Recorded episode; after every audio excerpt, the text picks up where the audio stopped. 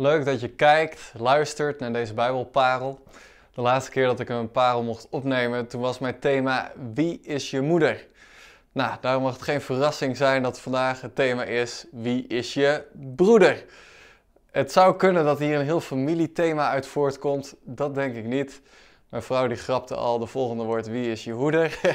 We gaan het allemaal meemaken, maar vandaag gaan we kijken naar Wie is je broeder? En Jezus krijgt, uh, komt ook in een situatie terecht waarin hij, hij eigenlijk stelt van mij, wie is nou mijn broeder? Laten we lezen. Lucas 8, vers 19 tot 21. Jezus heeft inmiddels al een behoorlijke groep mensen achter uh, zich aan zitten die hem willen volgen, uh, die naar hem willen luisteren. En dan komen zijn moeder en zijn broers bij hem in de buurt. Zijn moeder en zijn broers kwamen naar hem toe, maar ze konden niet bij hem komen vanwege die menigte. En sommigen berichten hem: Uw moeder en uw broer staan buiten en willen u zien. Maar hij, dat is Jezus, antwoordde en zei tegen hen: Mijn moeder en mijn broeders zijn deze die het woord van God horen en dat doen. Auw. Dat is op zijn minst toch een klein beetje pijnlijk als je je inbeeldt wat Maria en zijn broers moeten hebben gevoeld. Dan kom je je broer opzoeken. Dan hoop je toch op een, eh, op een soort van uh, voorkeursbehandeling. Of in ieder geval dat je even elkaar kan groeten. Maar hier worden ze een soort van afgewezen. Uh, en, en wordt daar ineens gezegd van... Hey, mijn moeder en mijn broeder zijn deze die het woord van God horen. En dat doen. En op zich is dat wel mooi. Want wie is dus je broeder? Het antwoord op deze parel. Iedereen die Jezus volgt. Mooi. Dan zijn we klaar maar toch nog niet. ik zat laatst bij ons in de kerk, tussen allemaal broers en zussen.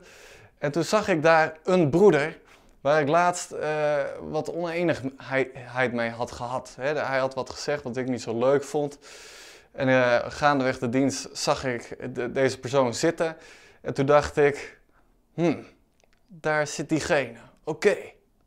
Maar ja, we hebben net geleerd, hè? Dit, dit zijn onze broeders. Dit is niet mijn vijand. Deze persoon mag ik lief hebben. Dus dat bedacht ik met mijn hoofd.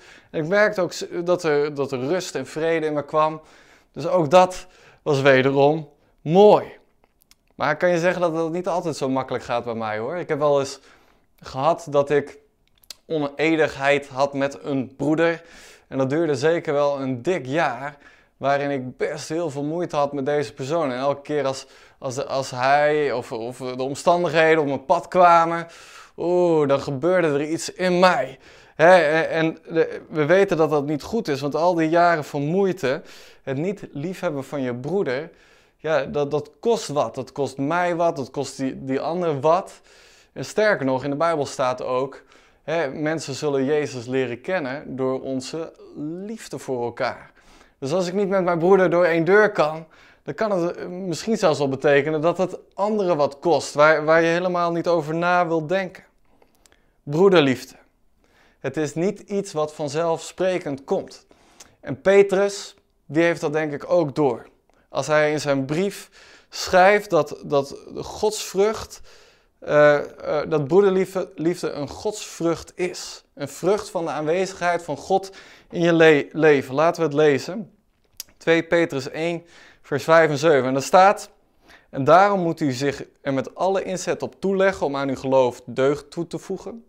Aan de deugd kennis. En aan die kennis zelfbeheersing. Aan de zelfbeheersing volharding. Aan de volharding godsvrucht. En dan komt hij aan de godsvrucht broederliefde. En aan de broederliefde liefde voor iedereen. Wow, dat is het rijtje. Het is niet zomaar een rijtje. Het is iets waar, waarvan wordt gezegd, daar moeten we alles uh, toe inzetten. Daar moeten we ons toe leggen. En zelfs dan kan je nog het gevoel krijgen dat het best wel een onmogelijke reis is van hè, die deugd, van deugdelijk leven naar uiteindelijk liefde voor iedereen. Wow, dat is heel groot. Geen wonder dat we overal zo tegenover elkaar komen te staan, dat we moeite met elkaar hebben, dat het, uh, de liefde soms ver te zoeken is, ook tussen ons broeders. En dan hebben we voorbeelden nodig. Toch? Ik ontmoette eens een voorbeeld in een podcast die ik luister. Het is de, de podcast van de EO genaamd Moderne Profeten. En uh, echt een aanrader om die te luisteren. En als jij aflevering 2 gaat luisteren naar aanleiding van deze parel, dan is mijn parel geslaagd. Want daar is het verhaal van broeder Christian de Gerge. Hij is een Franse monnik en ik wil je, wil je kort een stuk van zijn verhaal vertellen, uh, want hij geeft ook vraag, uh, antwoord op die vraag: wie is je broeder? Broeder Christian was een Franse monnik in de jaren 90 van de vorige eeuw en hij leidde een kloostergemeenschap in Algerije. Het Algerije van toen, dat kon je vergelijken met het Afghanistan voor nu. Dus een overwegend islamitisch land waar het onrustig was en waar een Franse christen uh, zeker gevaar liep. En dat bleek ook wel op kerstavond 1993. Een paar weken eerder waren er twaalf Kroaten vermoord op de plek waar zij werkten. En uh, op deze kerstavond werd ineens de deur van het klooster ingebeukt. En daar stonden de mannen die deze Kroaten hadden vermoord. Waarom? Ze waren Europeanen. Ze waren uh, vermoedelijk christen. En ze waren buitenlander. En daar staan deze uh, Algerijnen staan tegenover broeder Christian en, zijn medebroeders. En broeder Christian wist al, dit moment gaat komen. En hij was voorbereid. Wat was het geval? Het bleek een gewonde man te zijn in, de, in deze groep uh, Algerijnen. En ze eisten drie dingen. Ze wilden de arts mee hebben, ze wilden medicijnen en ze wilden geld. En broeder Christian kreeg te horen, je staat met je rug tegen de muur. Je kan niet anders dan dit aan ons geven.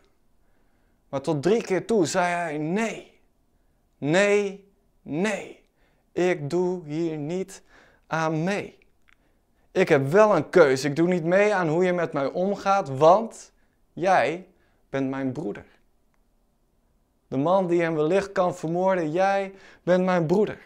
Christian was in zijn leven tot de verdieping gekomen dat wij mensen elkaars broeders en zusters zijn. We zijn allemaal gemaakt en bedoeld door God. We hebben verantwoordelijkheid voor elkaar en we waken over elkaar. En dat geldt ook voor de mens, de broer, die je vijand is geworden. En als deze broer dan op je afkomt en hij beukt die deur van het klooster in en hij staat daar vol agressie voor jou, wat broeder Christian dan doet, dan zegt hij: Broer, wat doe je nou? Hij roept hem terug tot de orde. in een samenleving die polariseert en een verhard Algerije. En wat doen de broeders in het klooster? Wat kunnen we van ze leren? De volgende dingen. Ten eerste blijven ze iedereen hun broer noemen ze doen niet mee aan de polarisatie. En daarnaast waken ze heel erg over hun taal. Wat zeggen we over de ander?